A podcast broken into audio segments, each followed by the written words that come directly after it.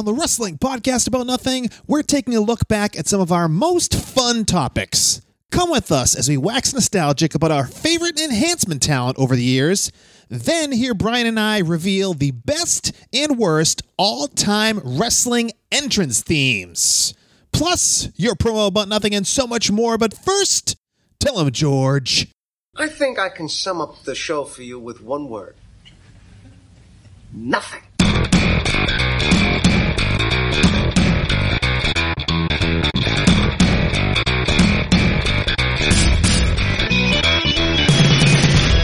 Wrestling fans, there are millions and millions of podcasts out there, but there's nothing like this one. Do you ever just get down on your knees and thank God that you know me and have access to my dementia?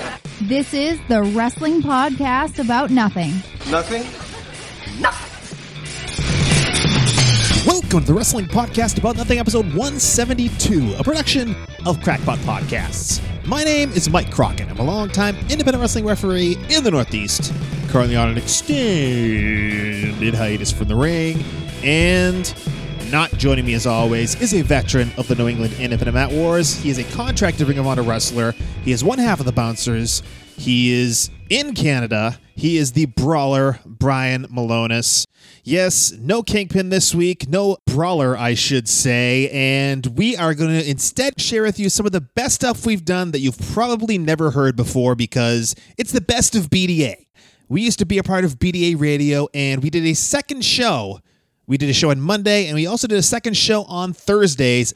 And that's where we started talking about the best of things and the worst of things. So this time, this week on the Wrestling Podcast About Nothing, it's a best of BDA episode we're going to share three tremendous topics from our old BDA days. First up, we're going to talk about our favorite enhancement talent. Yes, the job guys. One of my favorite all-time topics we talked about on the old BDA show. So stay tuned for that. But first, let's talk about brianmilonas.com. Yes, you can get the Kingpin. I'm still talking Kingpin here. You can get the Brawlers different t-shirt designs over there at brianmilonas.com and also you can get the WPAN curtain jerker t-shirt it is a fine design go check that out at brianmilonas.com and also how about you go to the WPAN.com? That is the WPAN.com. There's a merch link right there that brings you to BrianMilonas.com anyway. But that's where you want to go if you want to find the ways to subscribe to the Wrestling Podcast About Nothing, all the various podcast platforms, including the one you're listening to now, including Spotify.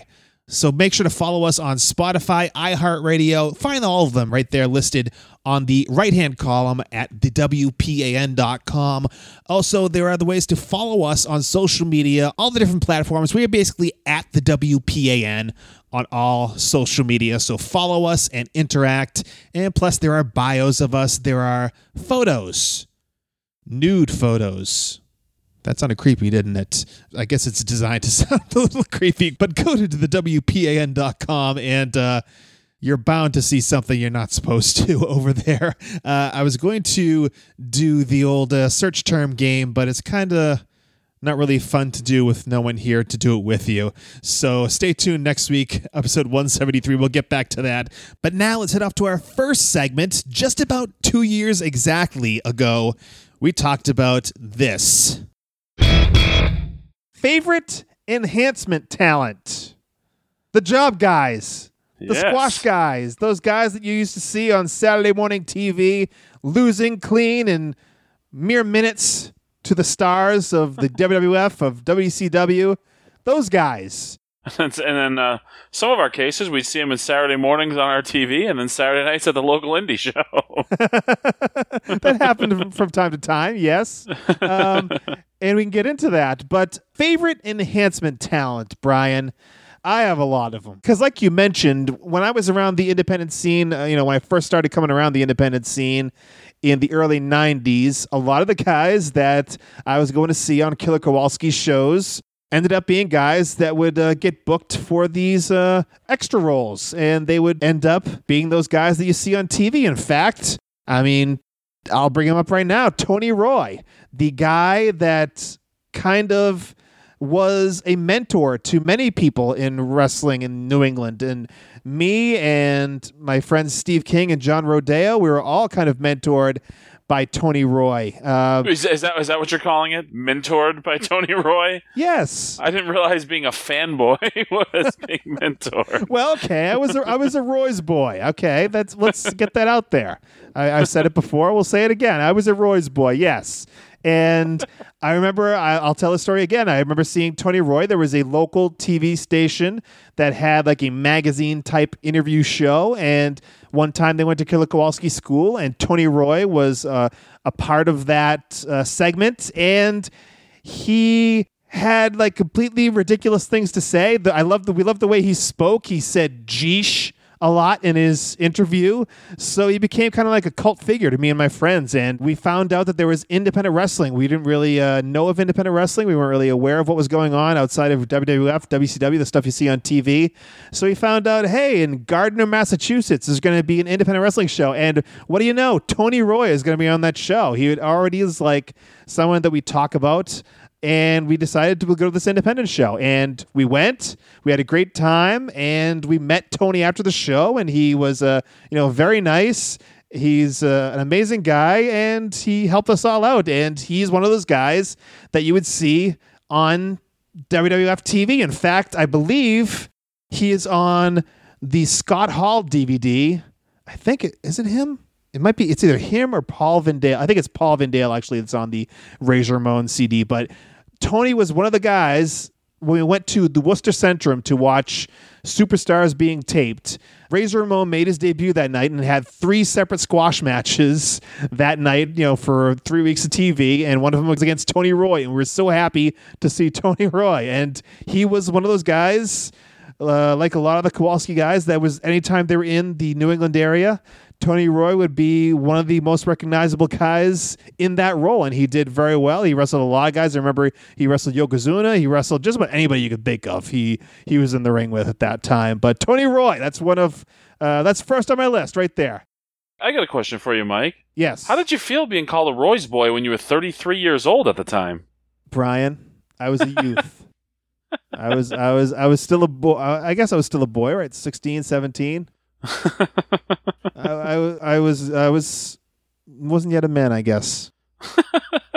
You're still not a man, but that's okay. Oh, dear, that's not nice at all. Now, Brian, favorite enhancement talent. What uh, what does that mean to you? You know, the, the guys I kind of eliminated off of here were any of the guys who later on became something big. Like the I didn't put like the Hardy Boys or any like guys like that on Yeah. here because in a lot of cases they weren't around long enough to be jobbers. I mean, Scott Taylor, I I, I toyed with putting on on my list, but because of what he became, uh, I, I did Tuhati, of course. Yeah. So w- one guy, and, and he was in, in the early days when I was in Chaotic, that I remember seeing quite a bit was Nicholas Barbary. Yeah. Nick- yes, I do.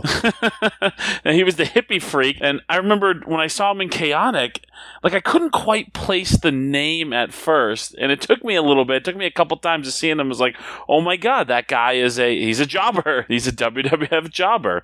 Um, yeah, and the thing about wrestling in the early to mid 90s was I mean, we, we talked about it this past Monday on the NAI Wrestling Network. The money wasn't rolling in at that time, and WWF ventured less outside of the New England area. They were in New England a lot during that time period, you know, to save money basically, because that's the home base. So you would see these same job guys like the Nick Barbarys of the world, like the PJ Walkers who went on to be Aldo Montoya. You would see yeah, like guys like Tony Roy. You would see them like eight, nine, ten times a year because they were always in New England because they yeah, they were trying to save money staying at the home base. they are like upstate New York, right? Poughkeepsie or Yeah, something. Yeah, yeah. New York, uh, New Jersey, Pennsylvania.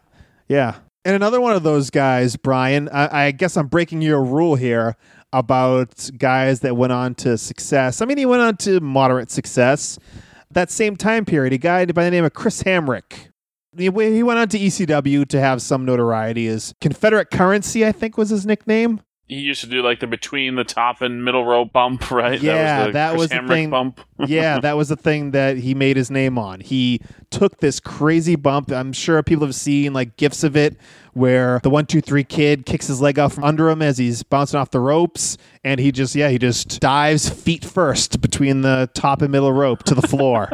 it's a crazy, insane bump, but yeah, he he got some notoriety from that, and I guess he kind of parlayed it into some success with ECW. But Chris Hamrick was one of the guys that you would see, and I mean, he took that bump just about every match just to create some buzz, and and he did.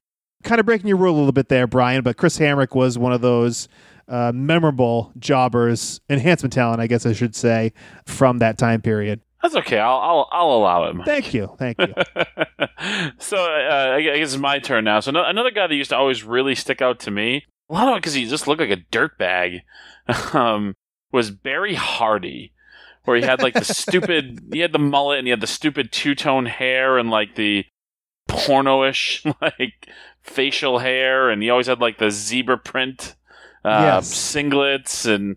Barry Hardy was, and and and again, a lot of these guys I, don't remember. Guy, it's funny, I, I I don't remember specific matches. They are just guys I remember seeing getting their asses absolutely handed to them many, many, many, many, many times. But Barry Hardy was one that always really Wait, stuck out with me. Wait, I thought you I thought you said uh, no Hardy Boys. He'd be like the Hardy father, I think. Do you remember Barry Hardy's tag team partner?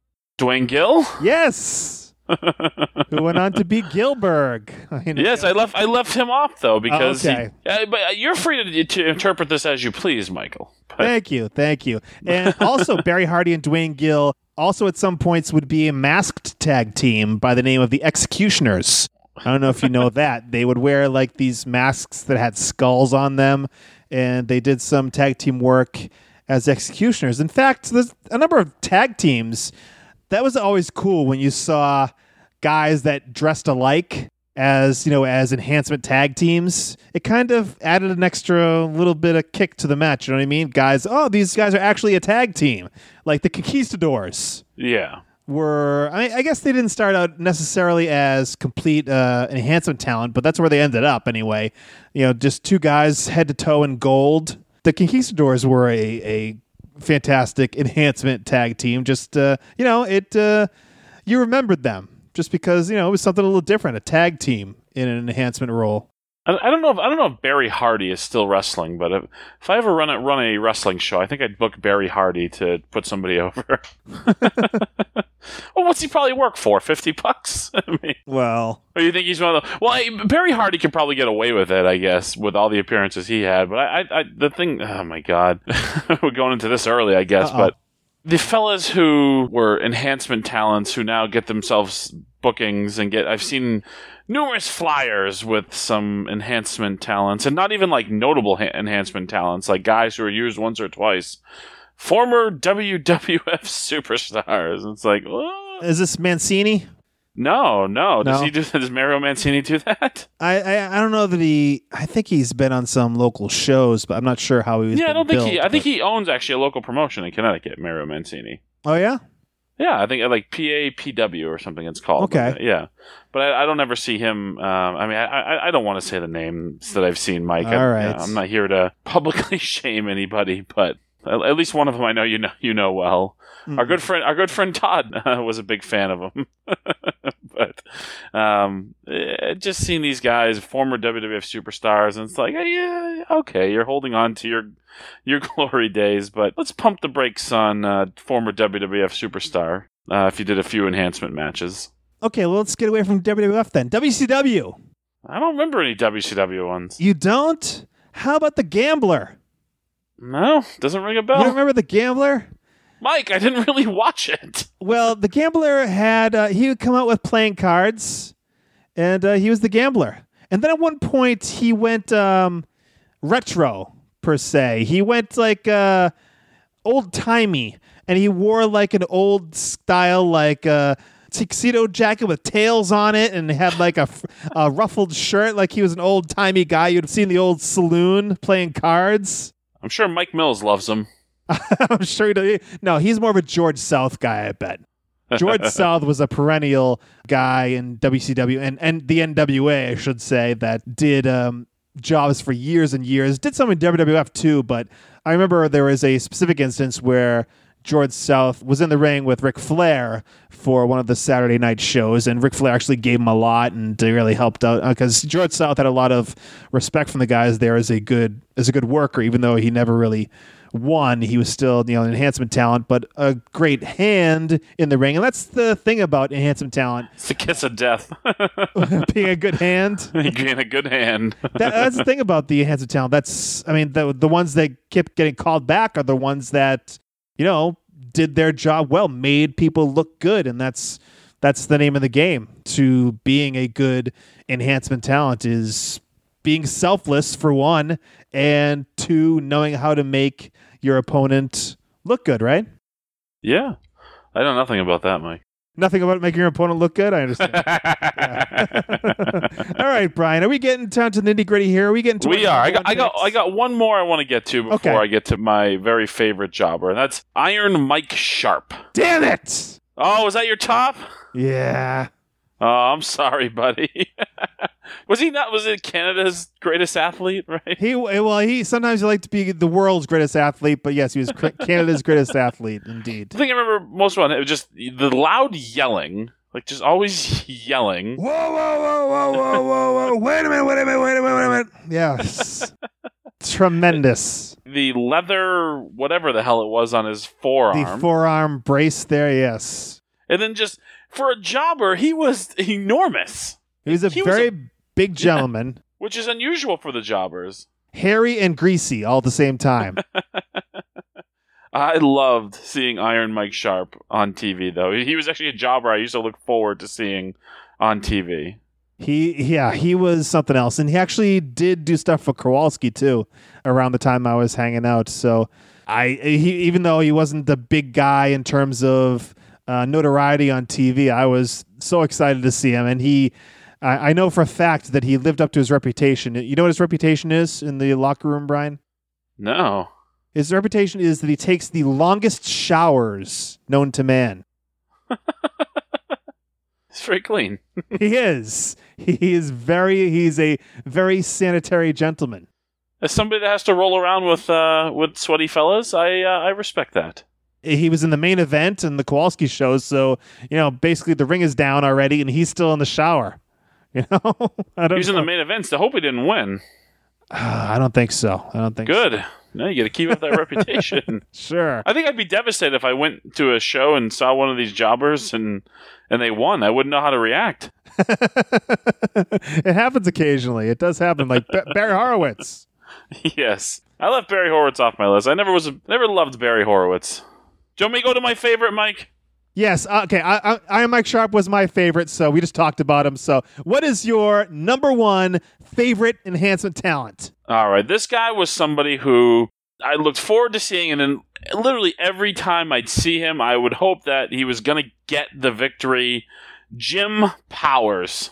Really? I loved, I loved me some Jim Powers. Wow. I just he yeah I, I, he was someone who I found like disappointed, even though I knew he was probably going to lose. Disappointed when he lost because there was always that glimmer of hope that maybe this would be the time that he'd get the win, that he'd pick up the victory.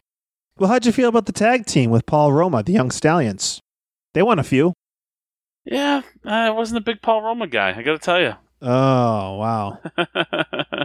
you you were praying for a breakup. was praying for a breakup, but I just wanted more for Jim Powers. I thought he deserved more. He, he looked great. He looked good enough to be one of the WWF superstars. Yeah, and, and like I said, they did give him a little run as a member of a tag team, but it didn't. Uh, they were the kind that would win. They would have squash matches on Superstars and win, but if they fought anyone of any value whatsoever, they would lose. So that's kind of was their lot in life. But yeah, Jim Powers on his own didn't really connect. I remember we went to, he went to WCW at one point during the Monday Night Wars. that was the one of WCW's big gets. Just a few notches below, you know, Hall and Nash was Jim Powers. Is there any others you want to mention, Mike? Any local guys? I mean, we got to mention Duke's Dalton, right? Duke Dalton, yes. Steve King. Steve King as well, good friend of mine, did a number of enhancement matches Yeah. Uh, how, how about Bert Centeno? Wow, Bert Centeno, yes. Remember seeing him on Monday Night Raw against Mr. Hughes for one. I mean, a guy who's a mentor to us, I guess, Mike Hollow. Uh, yes, he, Knuckles uh, Nelson. I, I made like a list of like the local guys that I yeah, there's that I remember. There's a ton of them. I really and I really do want to talk to some of these guys about the experience in the mid 90s being one of these enhancement talents. Uh, I think really soon we're going to try to have somebody on to talk about this kind of stuff because I love talking about the backstage stuff. I, I love this era with the superstars tape, those marathon superstars tapings with all these squash matches. I love that stuff. And I really think it'd be interesting to have one of these guys on to talk about, you know, having matches with Shawn Michaels and stuff like that. You know, how many people could say, "Hey, I had a match with Shawn Michaels," but you know, they they could say that, and you know, you just don't tell the part where it was a six minute squash match. But you know, I think it'd be great, and I think uh, something we want to do really soon. we could probably just reach out to some of these fellas. I'm sure some of them aren't doing much these days. All right, so what is your favorite jobber? Let us know your favorite enhancement talent at the WPAN on Twitter, facebook.com slash the WPAN. Weigh in with your picks for the best enhancement talent out there. All right, the best part of that discussion about favorite enhancement talent is the fact that Brian Malona says that he was not a Paul Roma fan just a couple months after he uh, spoke at length with Mr. Paul Roma and put him over like a million bucks. Here, though, a couple years ago on the Wrestling Podcast About Nothing, buries Paul Roma. I hope his friend Paul Roma didn't listen to this episode of the Wrestling Podcast About Nothing. That would be a shame. also, I really do still want to get into talking to enhancement talent about their experiences. Uh, something that has been ruminating in my mind for quite a long time, and I really want to pull the trigger on that. And that is going to happen, I think, this year. So stay tuned for that. That is something that I really want to make happen, and I'm going to make it happen coming up very shortly here on the Wrestling Podcast About Nothing. So stay tuned for that. So, yeah, as always, we want your feedback. Tweet us at the WPAN on Twitter with your take on this week's episode, your thoughts on these Best of BDA shows. Let us know what you think. Use the hashtag WPAN, or you can call the voicemail line. Call 401 584 9726. That's 401 584 WPAN. And we got a couple voicemails. Let's get to those really quick here on the Wrestling Podcast About Nothing. There's two of them, so let's go to voicemail number one. Hello, gentlemen. It's Jason Tiller from America's Heartland, Indiana. I just wanted to send a, a voicemail to you and talk about last week's promo about nothing. So if you go back and watch the Monday Night Wars documentary, in the episode Flight of the Cruiserweights, uh, they used that promo uh, to kind of put over how one of the people who didn't doubt the cruiserweights. So listening to that promo in its full glory, you kind of understand, oh wait, Bret Hart was not necessarily being complimentary of the cruiserweights, but instead being uh, a little bit more derogatory about them. So it just goes to show you that uh, you can lift one line out of anything and take it out of context and make it say anything you want to. I just thought that was interesting. Thanks, guys. Yeah, thank you, Jason. I didn't see the uh, Monday Night Wars series on the WWE Network because uh, I don't necessarily have the WWE Network all the time, as most people listening to this know. So uh, I think he said uh, he cut out for a second there. It's I guess Bret Hart is one of the guys that really wasn't uh, for the cruiserweights in WCW, which is a little surprising to me. You figured he'd be for guys that can, you know, have exciting matches, but. Um, I guess he wasn't for much in WCW was Bret Hart with good reason with how he was treated there. Um, I didn't take that promo as a complete burial of the cruiserweights. I mean, I know Mean Gene attempted to make sure that uh, Bret Hart knew that these guys were great athletes. Just you know, they were undersized and uh, they shouldn't be competing with the heavyweights. So I mean, in that context with Mean Gene right there, I don't think it was a complete burial of the cruiserweights. But uh, um, it, it's interesting that Bret Hart was not necessarily a fan of the cruiserweights in WCW. I didn't really know that. Thank you, Jason Tiller, for your uh, voicemail. Let's check out voicemail number two. Hey, what's up, guys? Mike Doherty checking in. It's been a little while. Uh, took me a bit to sift through the past few weeks of episodes. Um, glad to hear the trucking through the territories is all done. I feel bad shitting on anything you guys do, but that was uh, tough to listen to. I'm sorry. And um, a couple episodes that I really like to hear were the ones at the New England Pro Wrestling Academy. It was cool hearing about some of the young and up and coming guys and um, you know some of the new faces around there, what they're about, where they're from, some of their history. It's really good to listen to. And um, one of my favorite ones recently was Tarzan and Julian Starr. I always wondered what happened with Julian Starr's short title run. Um, the very first match I ever saw at Chaotic was Christian Casanova versus Julian Starr, and um, was hooked instantly on the on the promotion. So it's really cool to hear him on there tell that story. Um, and yeah, just keep it up, guys. No more trucking through the territories. Good deal, and uh, keep up the good stuff. Thanks, boys.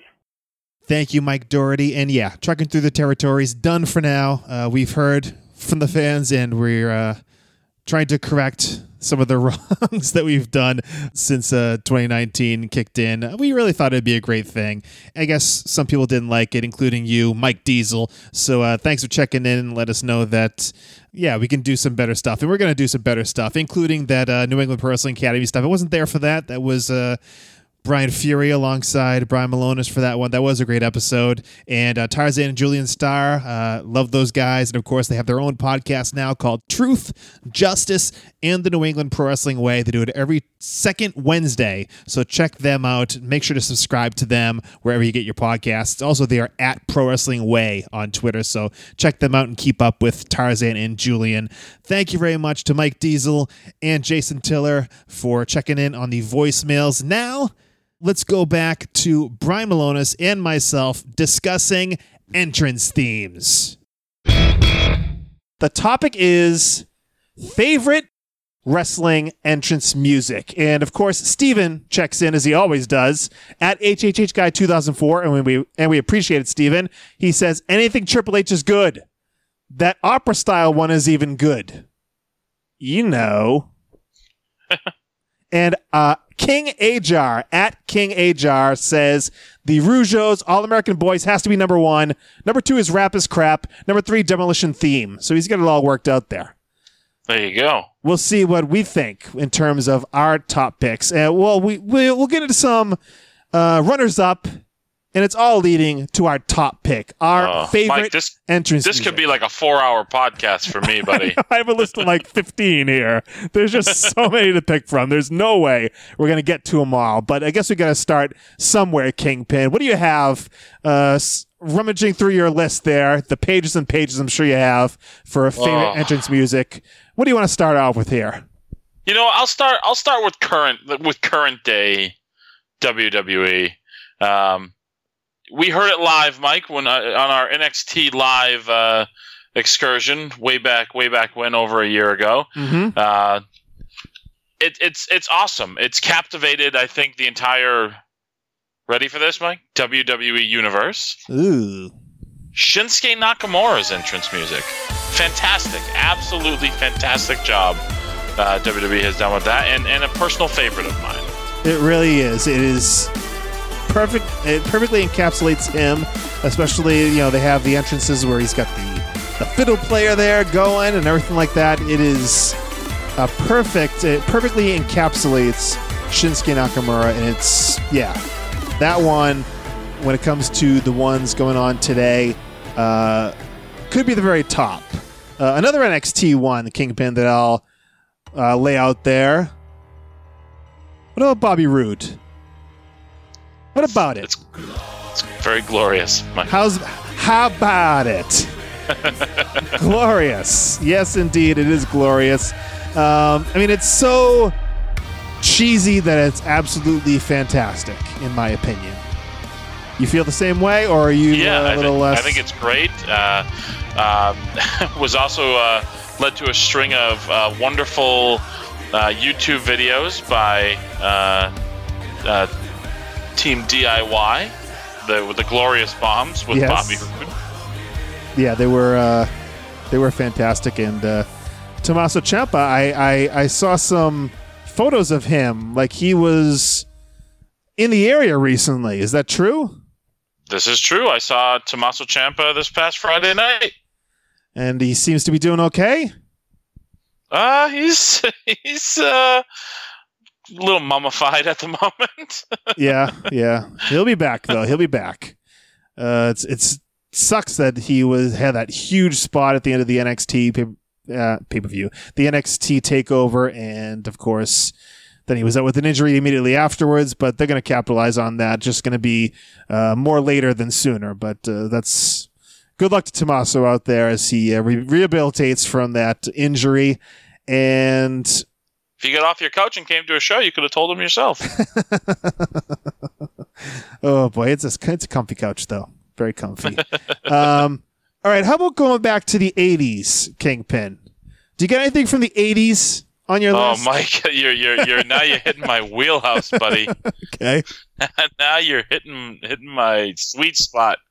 Uh, let's see. I'm, try, I'm trying to I'm trying to pick one here, Mike. That maybe like that. Well, they're probably all going to be on your list. I'm sure our lists are similar, but uh, I'll, I'll go this way. My favorite wrestler of all time is Hulk Hogan. Everybody knows that. We've discussed it at length.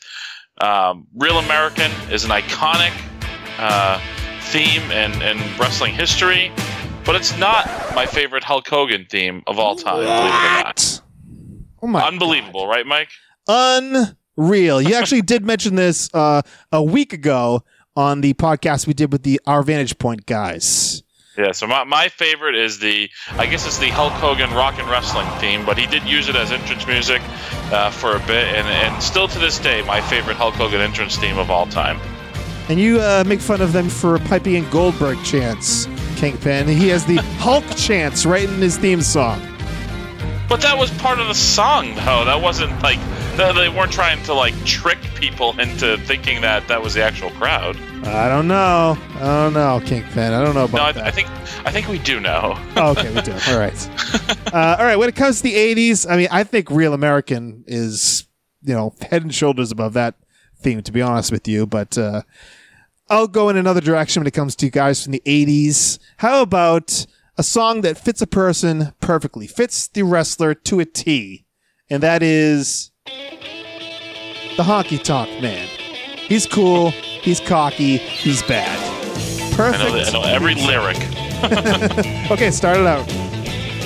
I got long sideburns and my hair slicked back. Coming to your town in my pink Cadillac. I'm just a honky tonk man.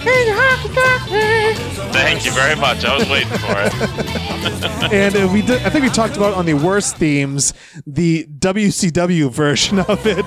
He's just a honky tonk man, man. You ain't gonna walk on me. Yeah, that Right, right terrible there ripoff honky, version. Honky Love from, uh, I believe it was WrestleMania 6. I think so. Yes, with the pink Cadillac and DDP driving. Um, yeah, the the honky tonk man, the original honky tonk man, cool. I'm cool. I'm cocky. I'm bad. Theme was just a, a perfect fit for Mr. Wayne Ferris. But um, Ooh, Insider. Yeah, how you like that? Uh, I think this one is 89, uh, maybe into the 90s, but how can you forget about American Dream. Dusty Rhodes theme? Come on. Come on! I agree. It's a good one, Mike. It's a good one. Again, I, I, I don't think there's been one uh, you've talked about that hasn't been on my list. I mean, he's just a common man, Kingpin. He's working hard with his hands. Pizza Man, pizza Man. Yeah, the, the Dusty Rhodes one is another one. Just uh, catchy little ditty there. Makes you tap your toe. It's a toe tapper. The Dusty Rhodes go- I'll-. I'll go a little off the grid, Mike, for my next one, though. All right. This is yeah. This is this is one. Uh, uh, when you add it in here, you probably the first time you've heard it in years. I always love the Beverly Brothers theme music. Whoa. Wow. Yeah, I don't, I don't know, I don't know what it is about it. I just always found it very, very catchy, very, uh, very fitting of their character as well. But I don't know. I've always, I've always really enjoyed that uh, that theme, and always had hoped that WWE might revive it for an act that stuck around a little longer. As we listen to it right now, I, I, I do like it. I really don't remember what it was. but I'm sure I'll listen to it when I put this in there and it'll be fantastic. All right, Uh, Mike. How about another one? Another another era, uh, tag team from this era. Okay. That I that again another another off the beaten track one that I really enjoyed. The Orient Express. What? I That racist- That theme music. racist theme. Why is it racist? Because it had like you know, it sounded like you know, you know that whole thing. I can't even say anything more, or or I'll I'll be, I'll be deemed a racist myself. But I don't know. it just seemed very stereotypical to me. There, King. Well, I mean, I, I think that WWE always does that with any any foreigner's music. Nakamura's is has you know sim- similar sort of like theme to it. It's, that's what they do. That's what they do indeed. Um, hmm. By they, I mean. WWE. Oh, oh, okay. Jesus. All right. Yes. Um, all right. Let's get into the Attitude Era, Kingpin. When it comes to Attitude Era themes, um, let me just hit you with one off the bat. Chris Jericho. He came in. Um, I think it was '99, and he uh, one of the big defections to WWF from WCW. And that theme, you know, when Rock was in the ring and the lights were going, the lights went out, came on, you know, the big explosion, and then the graphic came on the screen, said Jericho, everyone went crazy. Break the walls down. It was uh, eight- I believe perfect. 18 years ago to today, Mike, the day we're recording it, 8 9. Yes, I, and I, I did see that. Yes, I saw that. It kind of jogged my memory a little bit. Not that it needed to be jogged because it was one of the uh, the most iconic uh, scenes in the whole Monday Night Wars era. But uh, Your, uh, your sharpest attack is what you're saying. as always, and Jericho's theme uh, just perfect, perfect, perfectly. done. And speaking of perfect, let's go back to the '80s for a second. How about Mr. Perfect's theme? Another good one, Mike. You're Again, you're hitting my sweet spot, buddy. My, the golden era of wrestling for me. But yeah, that one just uh and, it's I mean that's I keep going back to it, but I mean that's the best entrance themes are themes that just fit those guys perfectly. Fits their cadence, you know, the the way they walk down to the ring. It just uh all these songs that's kind of what I keep going back to. They fit their per- personality, they fit their demeanor, uh, and you know those are all the best ones. And Mr. Perfect was a perfect one. But but back, Voice crack a little bit there. sure, sure, and I, and I won't be fixing it in post either. But uh, All right. back to the Attitude Era, Kingpin. Back to the Attitude Era. What do you got from the Attitude Era? The Monday Night Wars on your list? Well, I, it's I guess it's not technically Attitude Era because it's from the other side of the coin, but uh, the NWO theme, awesome. It was it was again another perfect, uh, another just perfect choice. Um, Because I they're loved it. I still love it. I still love the NWO theme. It's perfect for them because they're sleazy and they probably uh, were around a lot of uh, porn stars. I guess yeah, that's the rumor, right? It came from a uh, pornographic uh, film.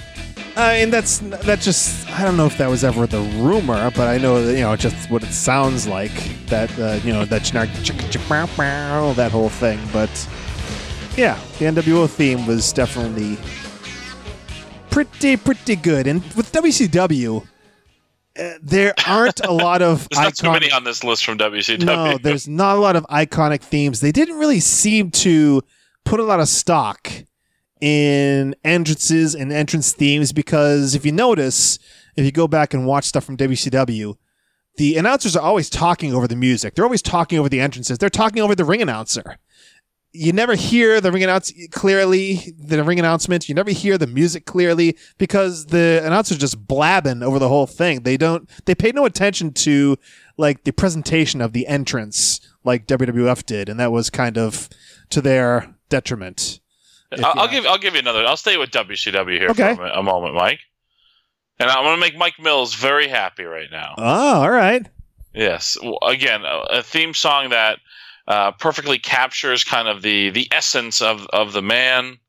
Uh, and I guess he is he is the man, the 16 time world's heavyweight champion, Ric Flair. I think I say Goldberg.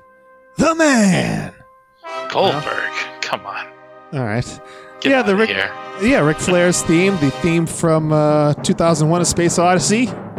Yeah, That's amazing matches. I think uh, the look, the walk, the the swagger, the uh, I don't know. I think my kids must have a, uh, a word for it these days. I don't, I don't know what it is, but tweet tweet us, kids. If there's anyone here under uh, 30 that's listening to this, let us know. what are the kids talking about these days? Let us know. but yeah, Rick Ric Flair's entrance theme just. Um, I mean, the moment you hear it, you know, you, you know. You know. What'd you think about the generic Ric Flair ripoff theme that WWF would use? When he first came over, they used that, and they also Yeah. used it for Buddy Landel when he came to the WWF. I, bar- I mean, I barely remember what the hell it was. to be honest with you, that's how forgettable uh, it was. I, I, I'd have to go back and listen to it. Are You gonna put it in, Mike? Of course, you listen to it right now. listen to it right now, King. Oh, now I remember this piece yeah, of crap. see it. and one one more in WCW before we get back to the good stuff, which is you know the WWF WWE themes. Um, and this one isn't really a WCW theme song per se. It was licensed to WCW for Hulk Hogan. Back another Hulk Hogan song on the list, Voodoo Child. Or Voodoo Chile, I think it might be, with a, with an E on the end instead of a D, by Jimi Hendrix, which was his uh, Hulk Hogan's solo NWO heel theme, which was I mean that's that's a theme that he would strum the belt to like a guitar. It was uh, iconic for the uh, the immortal one, Hulk Hogan. I can't imagine how much WCW probably paid for to license that theme. Did they ever use that WWF when he came over? I don't think so. No, they always just used the generic NWO music when he came back. Not generic NWO music, but just the standard NWO music. Yeah. Um, hmm. All right. Anything else that's uh, sticking out on your list? I know there are thousands of them. Kingpin. Anything sticking out on your list before we get to our number ones? Uh, I mean, real quick, uh, I- I'll, and I'll list them off quick. We don't have to go in, but Right. uh, three right right off the bat here, Mike. I'll shoot them out of a cannon. Uh, Razor Ramon. Give you a second to put it in. The Big Boss Man. Wow. Give you a second to put it in. Okay. And the Million Dollar Man, Ted DiBiase. There he is. My longtime close personal friend. yeah, you, you spoke to him uh, at length as well. I, I got a lovely picture with him. I did see that on uh, at Brian Milonas on Twitter. Yes. No, I didn't post that on Twitter. That was on the uh, private Milonas page. Oh, I'm sorry. Maybe you should put No, it on. okay. Maybe you should put it at, at, at Brian Milonas on Twitter then.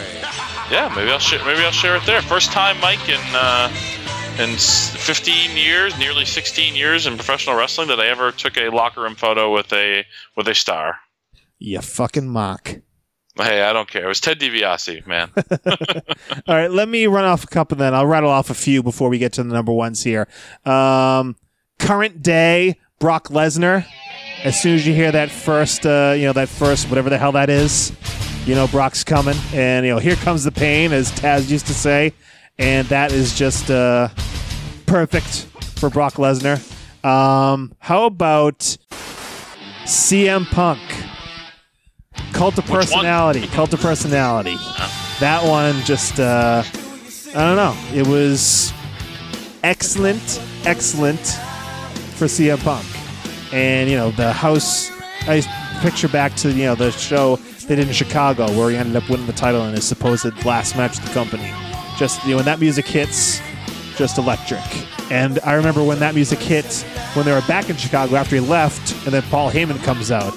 That was uh, that was a uh, memorable time as well. But the CM Punk music, "Cult of Personality" by uh, Living Colour, uh, absolutely amazing. And all right, I'll say it. The oddities. I'll say it again. I said it a couple Oh, weeks back when we talked about we talked about worst factions.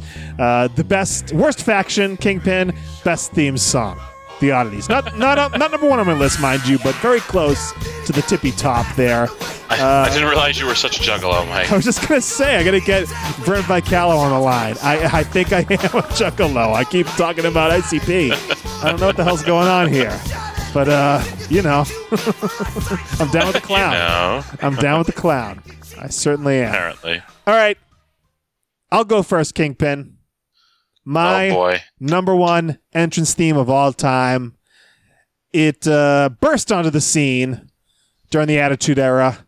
And I remember the first time I heard it um, recorded, I had it on a video game. And I held up my recorder to the TV to record the theme off of the video game to have it before it was ever released, you know, on CD as they did back in the day. Are you ready? The original theme song to D Generation X. Wow. Break it down. A great theme song. My favorite entrance theme of all time. D Generation X, Triple H, Shawn Michaels, Chyna, and then of course, you know, there was a host of others that came along. But that theme song is just a perfect encapsulation of the attitude uh, of the attitude era and of the attitude of those guys at that time, D Generation X. That's my pick. Number one. I, that's shocking to me. I was not expecting that. Really? No, and I, and I, and I actually I have two left that I have to mention then because I have my number one and there's one other that I thought you were going to go with.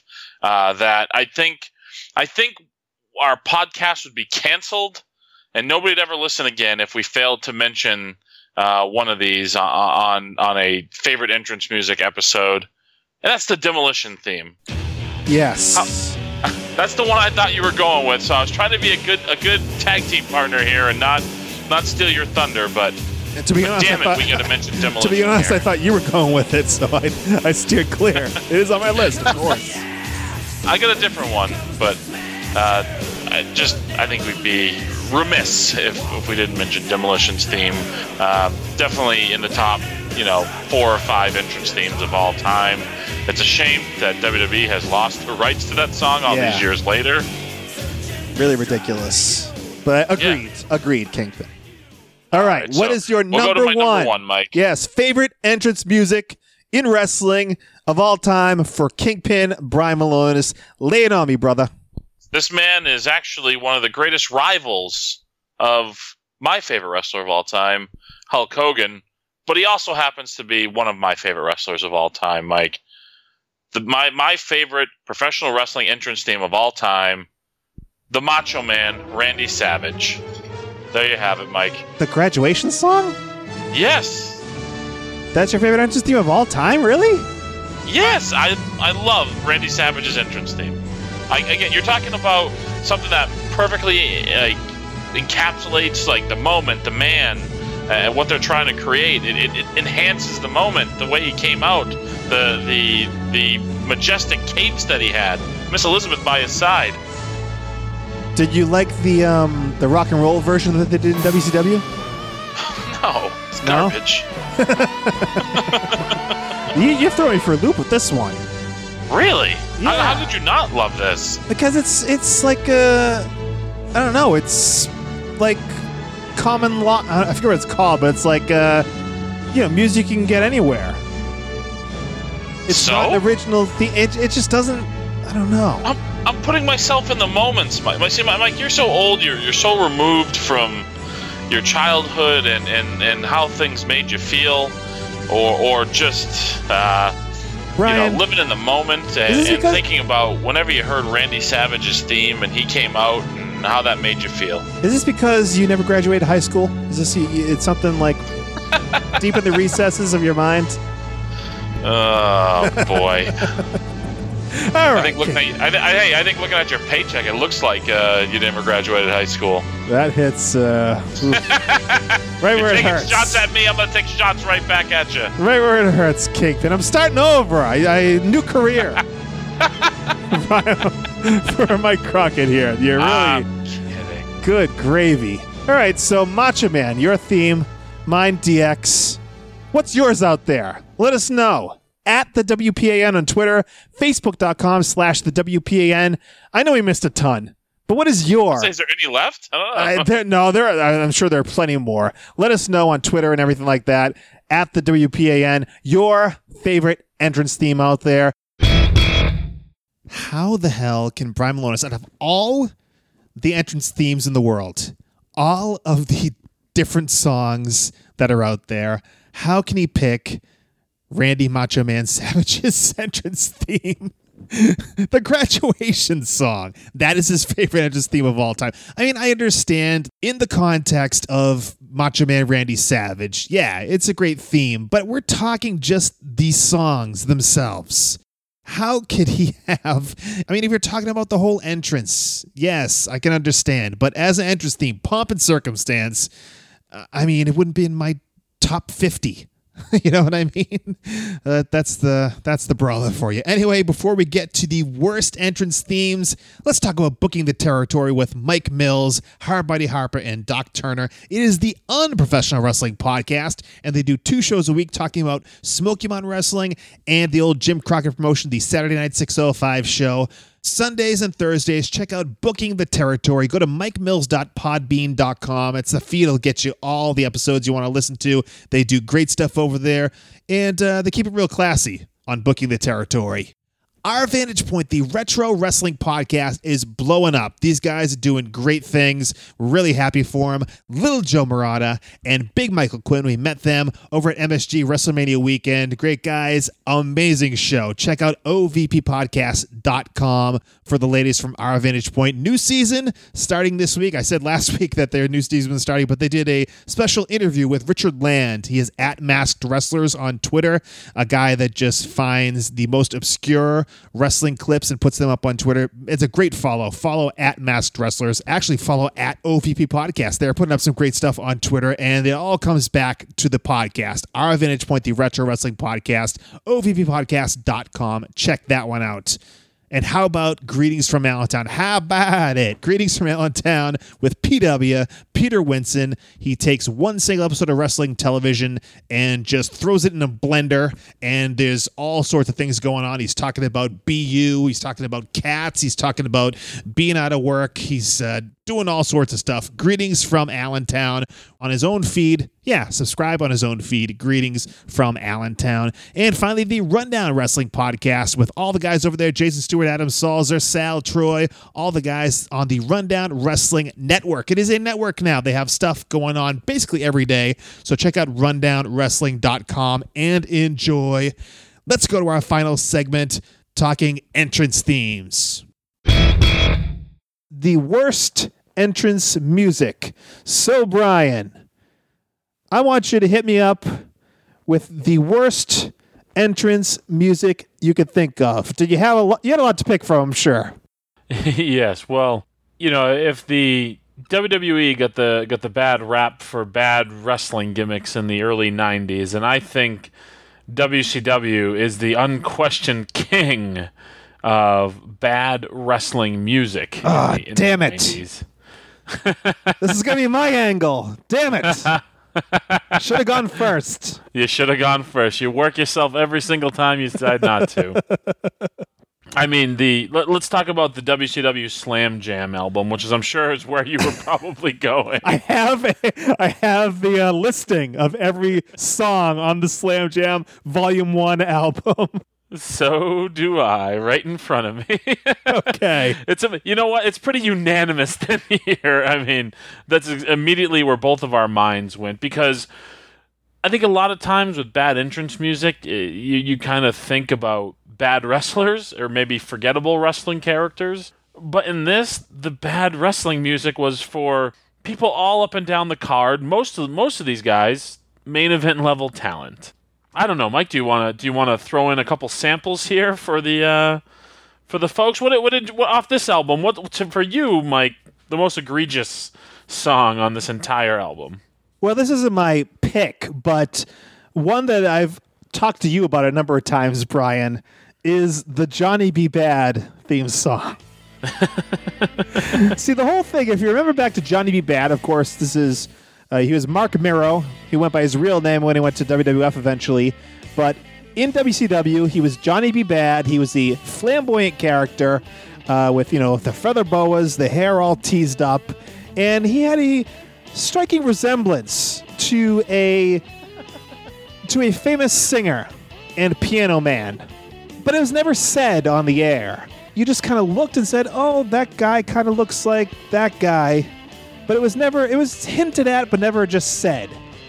Until the Johnny B. Badd theme song, which has the line. He's as pretty as a picture. he looks just like Little Richard. I was hoping you were going to sing it. the probably the worst line ever in a song. Just blatantly, he looks just like Little Richard. no hinting around it there. Uh, that that I mean that that stuck with me. I mean, when did this album come out? Ninety two, I think, or something like that. Uh, uh, let's see. Yeah, it looks like 1992, my friend. Yeah, and uh, it stuck with me. Some uh, what is it? Twenty five years later. Holy Moses! Uh, no, do you have another pick from this album? I mean, just to pick one is, I mean, for me, the, the well, aside all the lyrics of these things are just so freaking weird. But some of the ones that just don't match the wrestlers, like Cactus Jack, the Mister Bang Bang song, just does not. I mean, typically wrestling music should kind of like um, paint this picture of like who you are and what your character is, and like the Cactus Jack one is like almost I don't know. It's it just doesn't it doesn't fit him in any way, shape, or form. Um, though another one though that just doesn't doesn't fit at all is the Barry Windham theme. I remember we were watching some early '90s WWE, excuse me, WCW pay-per-views, uh, and um, I was blown away by the Barry Windham music because here he is, this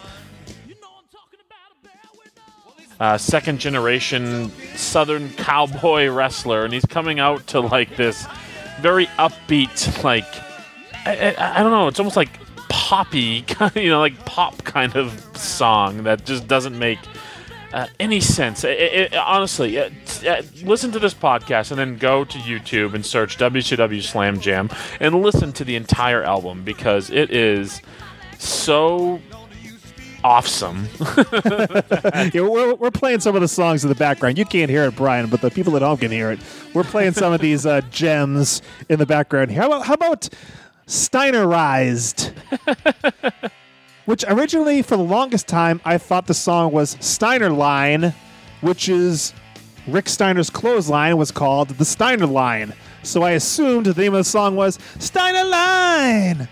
Steiner Line. But no, it's Steinerized, which was Yes. a term never used anywhere uh, when it came to them in wrestling. But uh, apparently, this was It's the story of two brothers named Rick and Scott. I believe the next line is they don't use drugs. uh, that they definitely don't. Um, well, I don't know. well, all right, Brian, I'm going to challenge you. When we talked about uh, a number of these songs in the Slam Jam album, is there something you could think of on the WWF side for a bad entrance theme?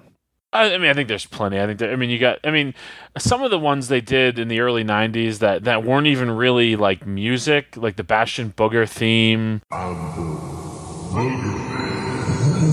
the um, the, the Isaac Yankem theme that was just a just a drill. Right, right. Um, another one that comes to mind. Remember the Abe Knuckleball Schwartz theme that was like this like downtrodden version of "Take Me Out to the Ball Game." yeah, yeah.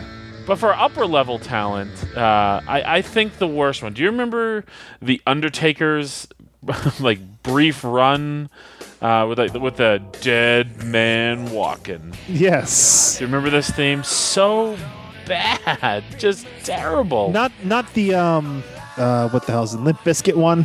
No, no, no. The like, you've done it now. Gone and made a big mistake. That one. Yeah, he he had a, uh Limp Bizkit one. He had a um, uh, Kid Rock one, right? Yes. And uh, then the WWF produced version, which uh, I guess you're not too high on, Brian.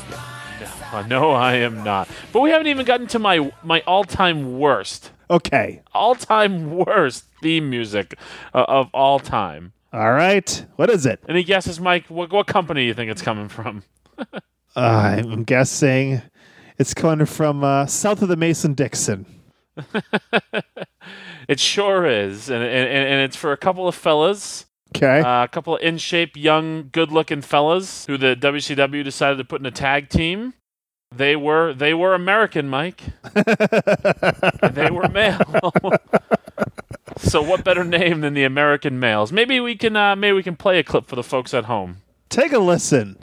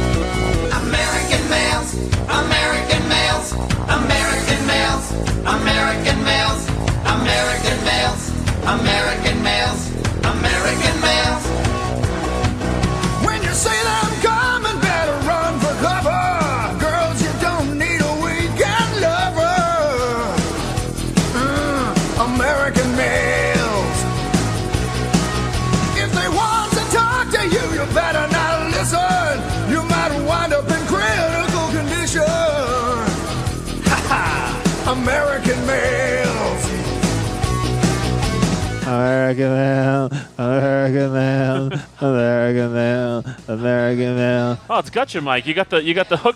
Got, it's got you hooked, huh? Yeah, I mean it's y- points for creativity. yes. The well, the words are just you know. I, I, I I'll tell you what. Maybe I'm maybe I'm off base with calling it the, the worst theme music of all time because I just said wrestling's theme music should set the tone and encapsulate everything, you know, that a wrestling character is, and I would say their theme music probably uh, you know encapsulates their uh, their run together as a tag team pretty well. What do you think? Well, they got the clap. is, that a, is that a double entendre, Mike? Yeah, remember in ECW, uh, Scotty, or I think they call him Scott Anton, but uh, Scotty Riggs, they, he did the same clap he did as the American males, and they just called it the clap. He's doing the clap. I don't remember that. Okay. All right, Brian. Well, um, I guess I'll give a WWF one and a WCW one. My WWF one was one that a lot of people at the time said was pretty terrible. I know our friend Warbeard Hansen would always sing it, but I'm not. I'm not sure if he sang it because he loved it or because he hated it. But it is the X Factor theme song, done by Uncle Kracker. It, sta- it starts out very melodic. You can probably hear it right now in the background. I got everything I ever wanted. I'll never get that back. Yeah, it's uh, it's different. It was a, it was an experiment, I guess, to try something a little different for a theme song, and I don't think it quite connected. Uh, X Factor, of course, was X Pac along with Justin Credible and Albert for some strange reason. They were kind of I don't know how long they were around, a short lived uh, trio in uh, WWF. I mean, this song, I guess, didn't do him any favors. But you ain't gotta look at me like that. Yeah.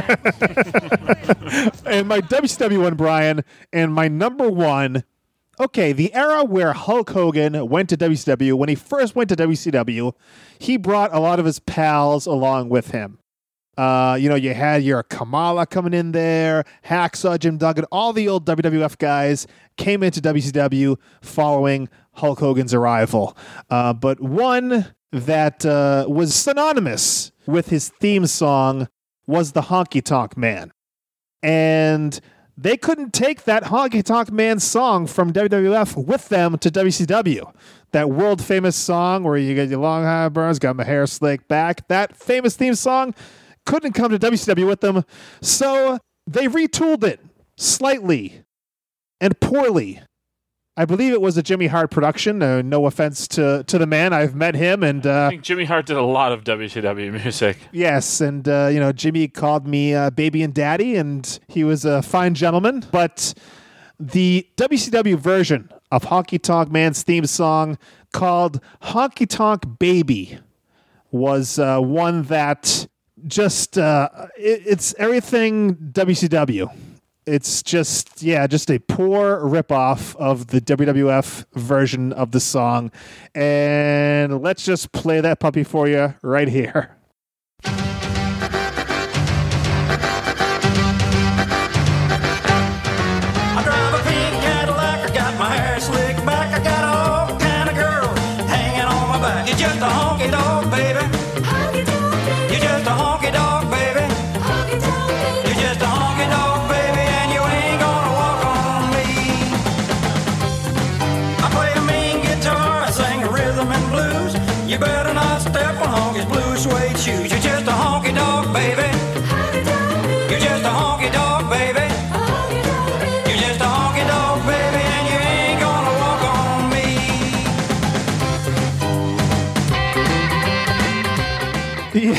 yeah, Brian. you so you hadn't heard that.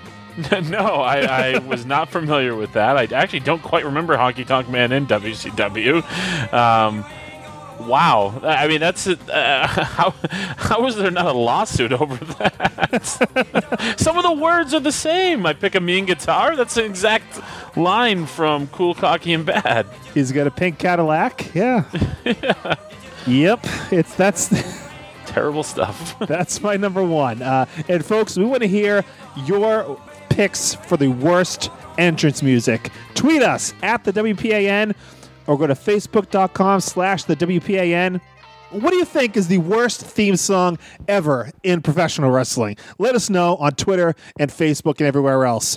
I'm just a honky tonk baby, and you ain't gonna walk on me. Ugh, absolutely terrible. Hope you guys enjoyed our favorite and our worst entrance themes. Let us know what you guys think out there at the WPAN on Twitter. Make sure you follow us and uh, let us know what you think. All right, it is time for this week's promo about nothing.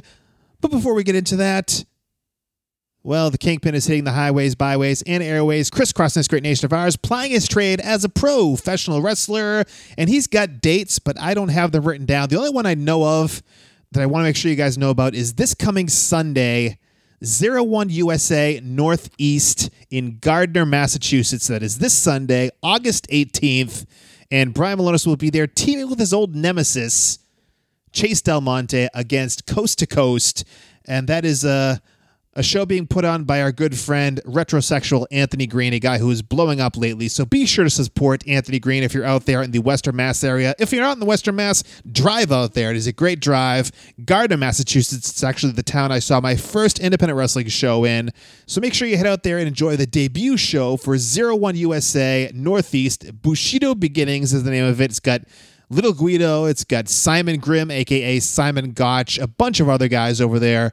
Check out 01 USA Northeast on Twitter and Facebook for ticket details, but be there this Sunday to support Brian Milonas, to support Anthony Green for Bushido Beginnings from 01 USA Northeast. All right, it is time for this week's promo about nothing, a classic promo about nothing. And Brian Fury, permanent guest host of the wrestling podcast about nothing, is alongside Brian and myself for this very, very special promo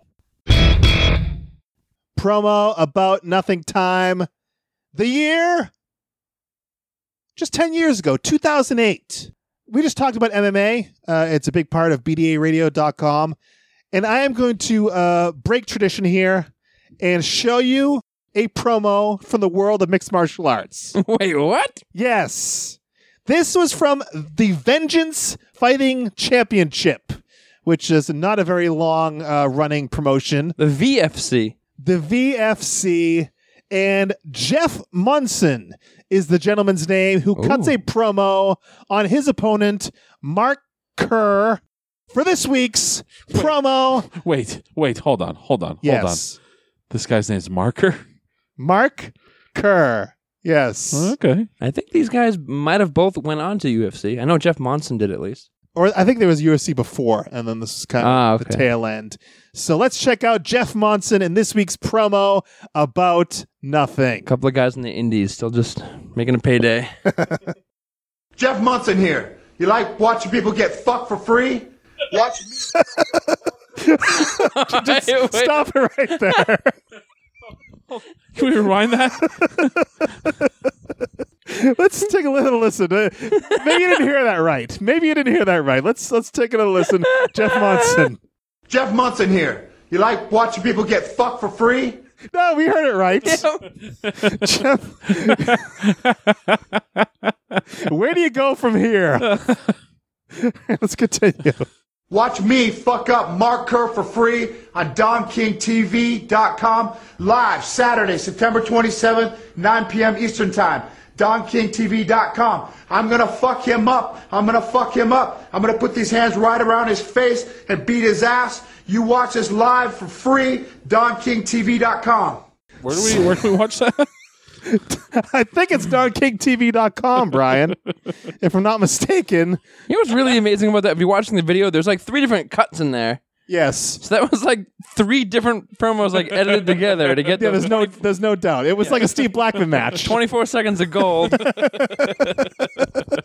Do I like watching people get fucked for free? Hmm, as a matter of fact, Take those hands, stick them around his face, Around his face. and then kick his ass. Yeah, that's Want to get these hands? Oh my god. yeah. People people get fucked for free. He was he was like ahead of the game here in 2008. people were still paying for it back then, weren't they? In 2008. Maybe you. well, you knew where to go, right? You were downloading on LimeWire.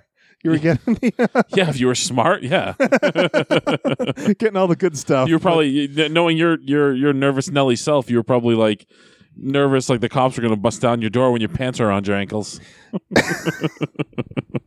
So- I don't think What a great visual it is. I don't really think Don King cared how the promo went, as long as he said Don King as many times as possible.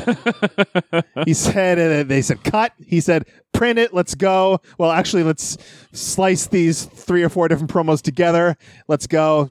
So I think you guys realize why I went with this promo because it's pro wrestling style and uh, it's good.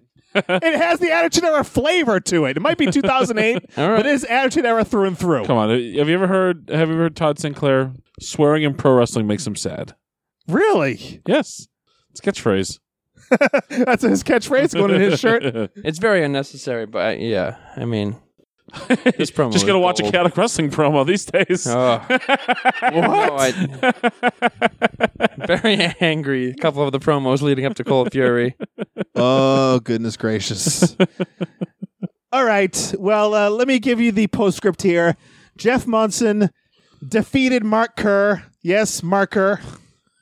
by submission, 317 of round one. Oh man, So he- one second earlier. So well, you didn't lie.